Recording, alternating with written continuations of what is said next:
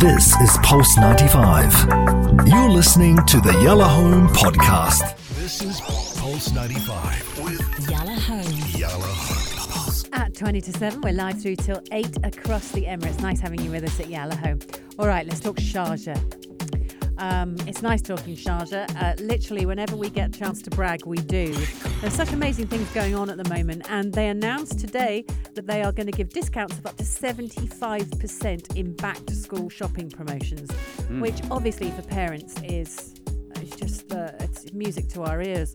And I say our because I've got to do this soon. Um, a back-to-school shopping drive has been announced here in Sharjah with discounts, as I said, seventy-five percent on a wide range of project, uh, products. Um, and it's for the Sharjah summer promotions, which mm. will be nice.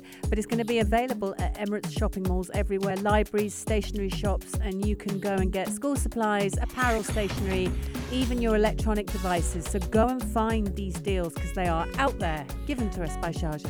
Yeah, I mean, organized by our friends at Sharjah Chamber of Commerce and Industry, the S E C I, and back-to-school campaigns will actually conclude on September ninth. The Sharjah Cooperative uh, Society launched its own uh, promotional offers, running as well until September fourth. The society itself will give shoppers an opportunity to win valuable prizes as well. We were part of it about three years ago. Yeah, we were. Um, including scholarship and ten thousand dirhams, laptops, thirty-six thousand worth thirty-six thousand dirham, mobile phones worth forty thousand dirham, iPads worth ten thousand dirham, and coupons worth one thousand dirham.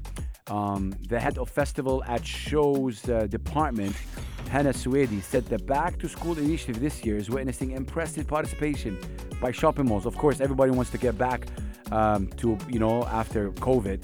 Libraries, stores, which are offering attractive deals, and this will certainly contribute uh, to the business activity in Sharjah, which is amazing.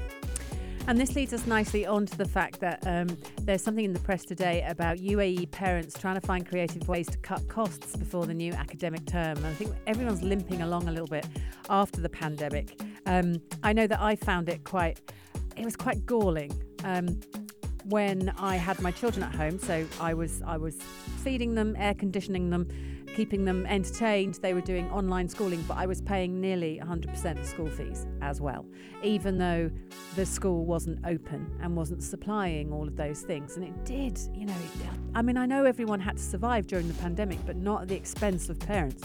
Um, so I, I found it quite a tough one. Anyway, um, on the back of that, you know, um, I won't be buying my son eighteen pairs of trousers and eighteen shirts. He's going to have to manage on some of the stuff from last year, and I think I'm going to be a little bit more frugal with with my purchasing. I'm just out there um, saying that. But apparently some parents are doing this kind of exchange community. So now there's an online marketplace where parents can sell and buy uniforms, second-hand uniforms. Because honestly, um, for my daughter, she left school, she went to the school in the U K. Some of her uniform is literally untouched. It's barely worn, Has. Um, and I don't want to throw it away because yeah. that seems, I've, I've paid a lot of money for it, but it's considered secondhand. So, mm. of course, lots of parents will go, no thanks, I don't want your child's old. Yeah.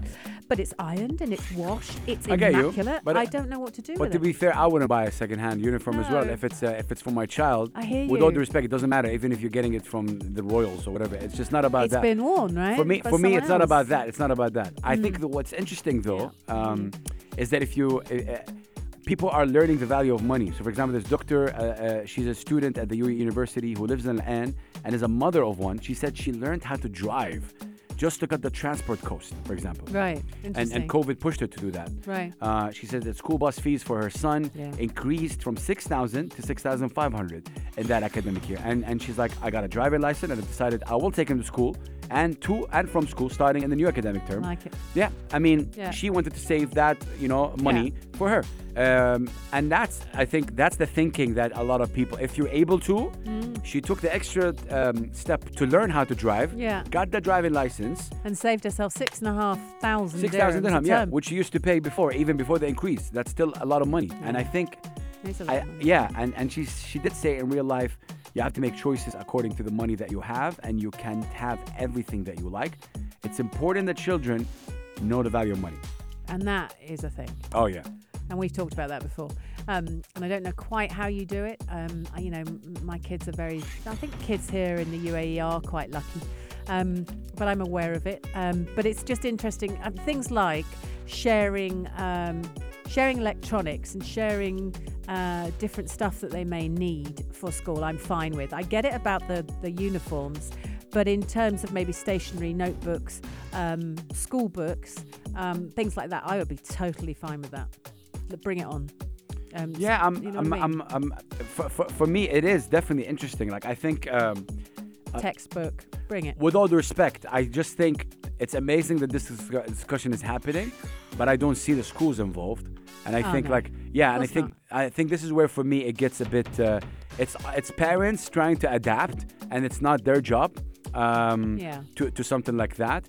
Um, and again, I don't want my my word to be taken out of context. I think it's amazing because you find you, you have a challenge, you, you face it, you adapt to it, you move forward. But but it is school um, uh, uh, responsibility to also teach kids about value of money, yeah, which they don't. Yeah, look at the way they communicate. Like I I was told a couple of times when I was young, like you know, like oh you your father didn't pay this or you paid I don't know what. It's like the way they talk about money. It's very business-like. Yeah. And I get it, it's business, but they don't understand the value. So we understand our parents. Oh yeah, dad didn't pay this or dad didn't. Pay. They really deal with it as a mm. very business proposition, and kids will never grow up to understand if they're in that environment. That's yeah. one too. I don't see schools being involved in that discussion. Of course they won't be. So why not? Like that's my provocative question. Because they're not going to promote something that they are not making any money yeah, from. Yeah, but you just said it right now. Like last year when the whole with the whole online thing, mm. some schools did give discounts because yep. they were understanding. Some schools weren't. No. Those schools weren't. Why? Explain to me why some schools did. And one, and Everyone didn't. wants to make profit. I get it. Everyone wants to whatever. Mm. Get it. But mm. but the world went on a lockdown a couple of years ago. Yeah. Uh, uh, where are you with the whole uh, moving with the world? Well, also as a freelancer, I was hit with if you're not doing the job, yeah. it's marketing. No one yeah. was marketing. Mm. I, I work for airlines, for goodness sake. Mm. No one was doing radio commercials because flights weren't running. Fact. I lost uh, over fifty percent of my voiceover work for those two years. At no point did I then turn to the studios and my clients um, and go, well, you need to pay me anyway. But the schools were saying, yeah, yeah, we know the kids are working online in your homes um, uh, and everything. Um, however, you still need to pay the school fees. And and I actually sent an email to the school. Yeah. I copied everyone in that I could. I, you know when you explode? I was just like, right, I'm going for it. And I said, if I'm not being paid because I'm not supplying the service, why do I have to pay you one hundred percent when you're not supplying yeah. the service? They didn't reply. Oh, they did. Uh. Oh, we got into a back forth. Yeah. It went on. But, but you're I, still paying. No, I refused to pay and I got a discount. See? Amazing. I dug my heels in. But that's amazing. Yeah. So if, did everybody else get a discount? No. Ah, uh, see? So I'm just saying technically. And I also said I didn't I didn't think that was right. And but, I said, you know. But this is the problem that I have with this educational system that we have all over. Yeah. Like for me, it's bigger Agreed. than that even.